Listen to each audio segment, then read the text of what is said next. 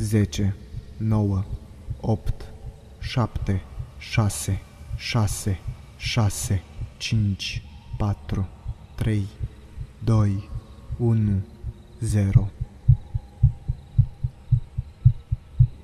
Ajutor.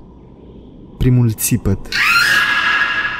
Acel sunet de teamă și frică care îți sparge timpanele. Un sunet care te trezește la realitate. Un sunet care nu poate fi ignorat. I-am văzut trupul moale care era tras în întuneric.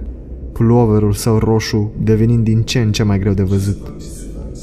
Bineînțeles că puteam țipa după ajutor. Puteam să sun la 112, dar acel copil era în pericol și mi-am zis că eu sunt băiatul bun. Persoana care sare în ajutor și face ce e bine. Probabil, probabil știam că era o greșeală să mă duc după el, dar inima deja îmi pompa adrenalină.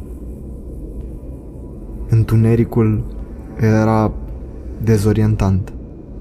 Adrenalina era la maxim. Mi-a blocat simțurile și alte sentimente. Nu am fost niciodată într-un întuneric atât de negru, într-o absență completă a luminii. Era neplăcut, dar ochii s-au obișnuit rapid cu întunericul care mă cuprindea. Și l-am căutat, l-am căutat peste tot. Înainte să încep să mă panichez, să renunț și să mă întorc, am văzut un punct roșu, șters. Era speranța. M-am întins și l-am prins de mână. Inima îmi bătea de înrăsuna în timpane. Tremurând, l-am tras spre mine. Corpul era greu. Am simțit o tensiune ca și cum cineva sau ceva îl trăgea înapoi, dar am persistat. Am încercat, iar într-un final am câștigat.